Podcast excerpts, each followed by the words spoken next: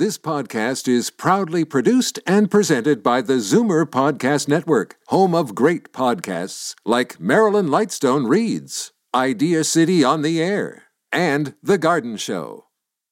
You're listening to the Idea City podcast. For more information or to watch talks online, go to ideacity.ca or check out the Idea City channel on YouTube.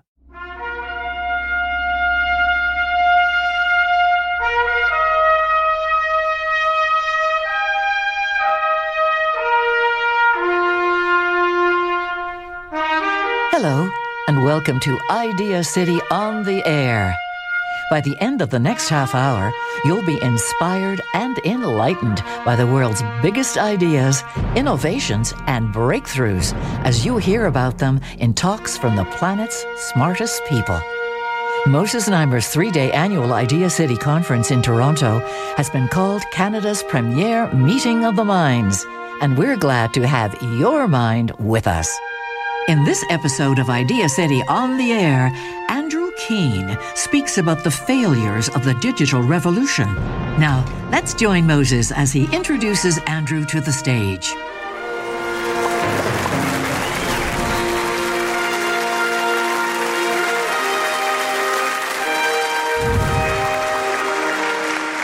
I like very much what uh, Andrew Keen has to say to his 16 year old self, if you haven't already come across it. He says, In the end, you only remember the girls and the cup finals. So puts everything into perspective. Andrew, your turn now. Thanks for coming. Yeah, and unfortunately, there haven't been enough of each. So, um, and I'm from California. I don't always sound as if I'm from California. And of course, there, you Canadians, I assume most of you, have a reputation for reticence, for being shy, underspoken. So this is your opportunity to disprove cultural stereotypes. Stand up, everyone stand up, come on.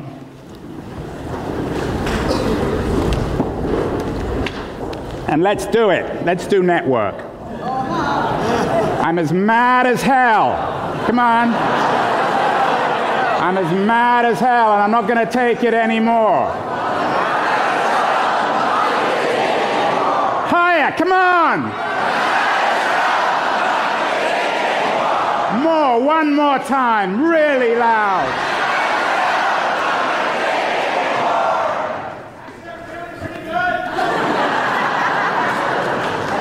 That's enough of that. Sit down, come on. We're not really on the internet. Well, certainly all cultural stereotypes of Canadians have been crushed. You should all come and live in California. We'll come to Canada. That movie, of course, is interesting. It's called The Network, and my new book actually was originally called The Network. Then it was called Epic Fail, which the publishers weren't so crazy about, and then it became The Internet is Not the Answer. But that great movie, that great moment, Peter Finch, perhaps one of the, the classic moments in Hollywood, it was, of course, filmed in the 1970s. And it reflected the top down nature of media. You had newscasters, guys like Finch, brands. You had a technology which only enabled broadcast from the top downwards. So you had an audience and you had an author. You had a raised stage like this. You had a quiet audience rather than the noisy one you just manifested. Today, of course, and one of the most reassuring natures, I guess, of that watching that clip just now was the shared anger when people went to their windows. They all stood outside and they said, We're as mad as hell and we're not going to take it anymore. You got a sense of community. People connecting, the atomization, the classic alienation of what, at least in the 1970s, seemed to be late capitalism. That's one of those phrases. Capitalism always seems to be late. It's rather like the Brazilian economy, always in the future. Coming up after the break. And of course, one of the ironic things about the internet and the digital revolution is it simultaneously destroys two things. The problem with the internet is it doesn't know how to remember and it doesn't know how to forget. This episode of Idea City on the Air is brought to you by Zoomer Magazine. We'll be back in a moment with more from Andrew Keen. For more information about Idea City or to watch hundreds of talks online, go to ideacity.ca.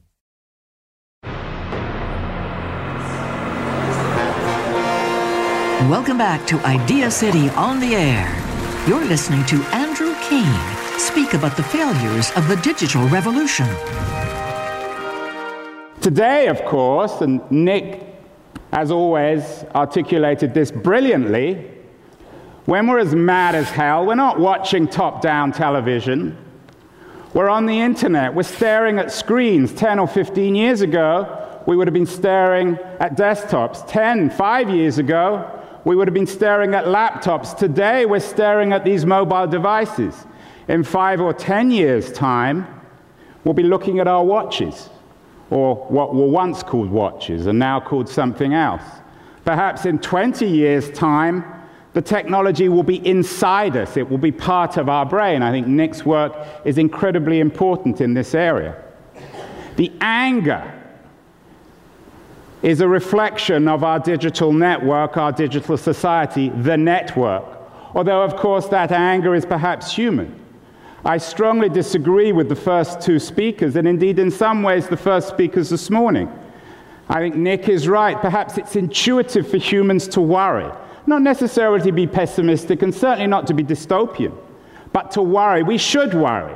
And anyone who tells you that we shouldn't worry isn't being human. Anyone who tells you that we shouldn't worry is probably a robot. And they, of course, have good reason for us not to worry. The network. The network is the thing that is changing everything. And I'm guessing from that anger you all experienced that you, what you're angry about, and we're all angry about the same things at the early part of the 21st century, you're angry about the growing inequality. You're angry about what seem to be weaker and weaker social bonds. You're angry about the insecurity you feel amongst your peers, your children, and perhaps even your jobs, whether you're lawyers or doctors, let alone cab drivers or people who work in shops. You're angry because there's no certainty to work in this increasingly insecure world. You're angry because the firm you've worked for for 30 years just laid you off. You're angry because you're worried about privacy. You're worried about an increasingly surveillance society where there is somebody, the government, private companies, which are watching us all the time. Above all else, you're worried. You're angry about your humanness. what is it? Where is it going? Who's undermining it? We feel powerless.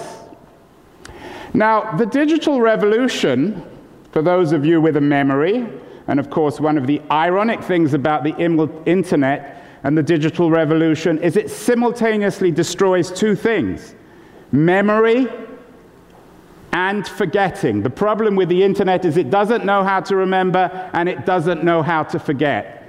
It's almost as if we were in a Kafkaesque novel. Perhaps that's another reason why you're all so angry.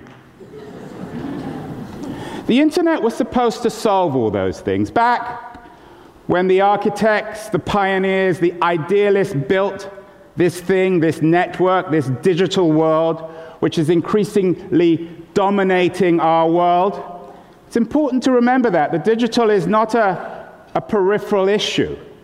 It's not a side issue. It's not something that we can relegate to the corner of the room. Technology and digital is the heart of the matter. Nick articulated that brilliantly. Last week I was in DC doing one of my Futurecast events. I interviewed Steve Case, the founder of AOL and the original CEO, the brilliant businessman, of course, who, who, who convinced Time Warner um, that AOL should buy them back in the 90s, back in the, one of the more surreal episodes in Silicon Valley history. Today, that surreal nature is reflected in Uber's $50 billion valuation. Coming up after the break. The best, or perhaps the worst, is yet to come. This third phase, which we're about to experience, is one in which the digital revolution changes every industry, from medical to education to government to transportation Everything is going to be changed by the digital. This episode of Idea City on the Air is brought to you by Zoomer Magazine. We'll be back in a moment with more from Andrew Keen. Idea City is a program of talks about the world's biggest ideas, featuring the world's smartest people. For more information about the three day Idea City live conference or to watch hundreds of talks online, go to ideacity.ca.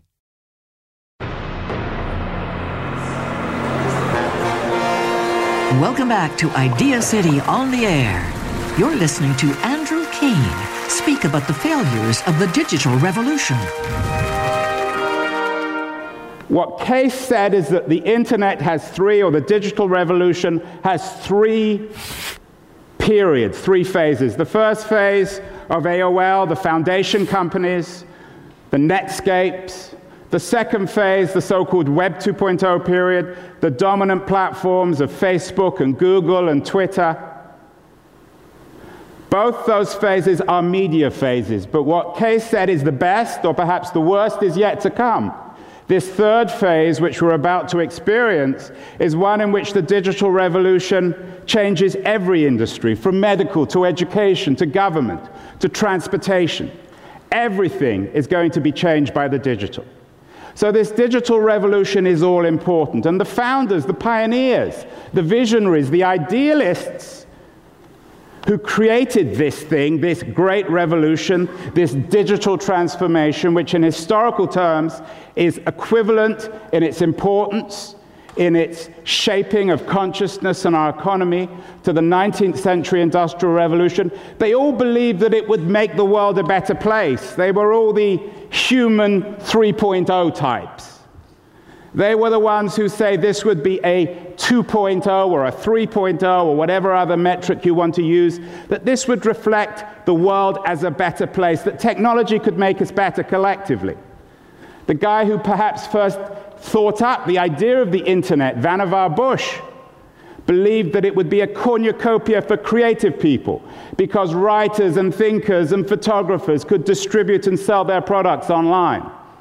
J.C.R. Licklider, one of the greatest, the most brilliant and idealistic architects of the internet, an MIT professor, one of the guys who, who funded and founded the idea of the network, he talked about something called the computer human symbiosis. Tim Berners Lee, the father of the World Wide Web, a brilliant young English physicist who went to CERN and invented the World Wide Web in 1989, believed that it would sweep away the old boundaries, the old nation states, make us one world, some collective international community, do away with that Tower of Babel that has divided us, create a human unity. Then there were the guys in the 90s, like Kevin Kelly, who said that the digital revolution would create what he called the new rules for the new economy more equality, more opportunity, more jobs. So that was the promise. We've almost had 50 years of computer to computer communication. The first time that happened, of course, was in 1969 at UCLA. We've just celebrated the 25th anniversary of the World Wide Web. The digital is changing everything. But it's not too early now to make a call on when those promises have been realized. And the problem is twofold. Firstly, these promises have not been realized. We don't live in a more equal world. We live in a world where we, as Nick has so brilliantly articulated both today and in his work, where we stare at our, uh, our, our screens and we are perpetually distracted. It's undermined conscious thought. It stopped us reading, which doesn't really matter in a sense anyway, because the digital economy has destroyed the creative industry anyway. So writers can't make a living whether or not people write because everyone's stealing everything online. It's contributing to inequality, to unemployment, to surveillance. The important thing to bear in mind is that the things you are angry about when you stood up and you said you're not going to take it anymore, your fear of your jobs and your children's jobs, your worry about the decimation of the middle class, Your fear of Big Brother, whether it's Google or the government or the NSA or someone else snooping over your shoulder, looking at your devices, knowing what you're thinking, buying, wearing, unfortunately, sometimes not wearing. All that is part of the failure of the digital revolution.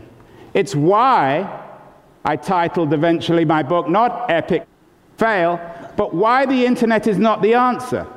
The question, of course, is what should the operate, and I use this phrase carefully, what should the operating system be for our networked digital 21st century?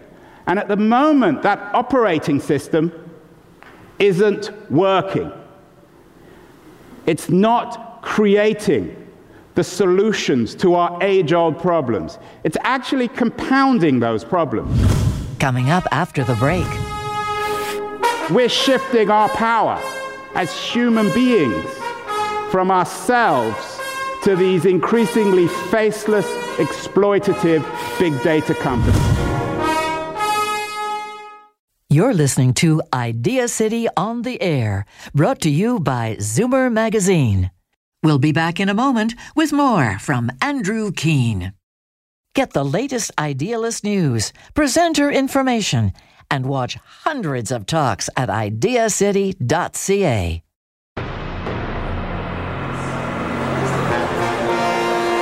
Welcome back to Idea City on the Air. We now conclude Andrew Keen's talk on the failures of the digital revolution.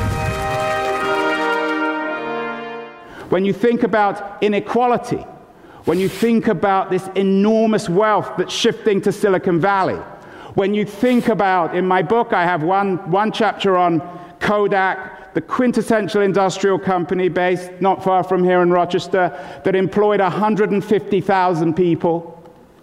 The quintessential photography company that went bust a couple of years ago. At the moment, symbolically, the moment when the Kodak moment died, in historical terms and in symbolic terms, we have the rise of the Instagram moment. There's nothing wrong with progress. No company lasts forever. We know that we live in a, a Schumpeterian economy in which you have perpetual creative unrest. I'm not saying that Kodak has a right to exist forever. But in contrast, when Instagram two years ago sold to Facebook for a billion dollars, which at the time seemed a lot of money, today it doesn't, because a year later Facebook went out and bought WhatsApp for 20 billion. When Facebook bought Instagram, it employed 15 people. 15, one five. How is it that these companies then are not creating jobs and are worth so much money? Because we are all contributing our labor. We are all working for free. And that's part, of course, of the narcissism of our age, the age of distraction that Nick talks about. We live in a world where the old middle class is being decimated and will be decimated even more. We live in a world of increasing economic inequality because today's network technology is creating that inequality.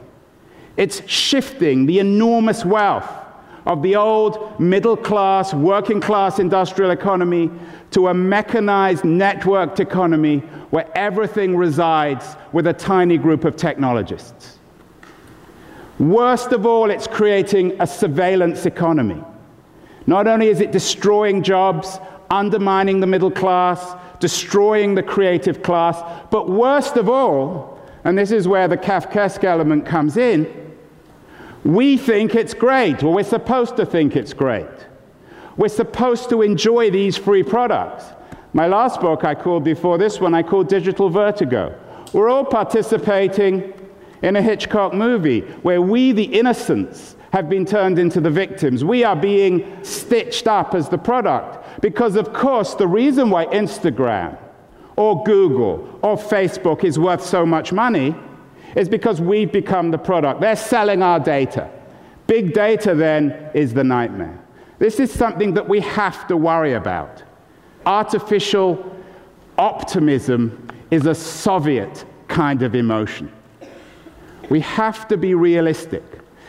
The digital revolution that has decimated the creative industry, undermined the work, the jobs of a whole generation of creatives.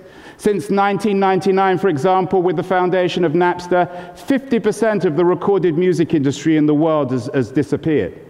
That revolution of surveillance, of unemployment, of the destruction of the middle is now spreading to the rest of the economy.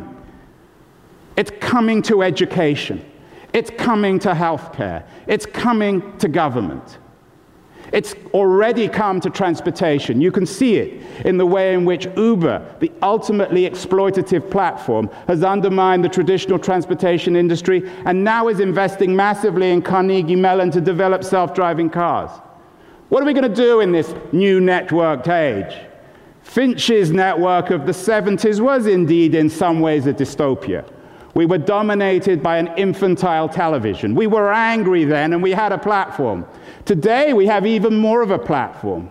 You can go on Twitter, you can go on Facebook, and you can be really angry, and you can talk about how angry you are. You can even get up in auditoriums like this and shout, I'm as angry as hell and I'm not going to take it anymore. But the more that media dominates our existence, the less power we have. Because we, as Nick has indicated, we're shifting our power as human beings from ourselves to these increasingly faceless, exploitative big data companies. That doesn't mean technology is always bad. But in this instance, it's wrecking us, and we need to change it. So stand up again. One more time. Come on. I'm as mad as hell, and I'm not going to take it anymore. One more. Good job. Thank you. That was inspired. What a great idea.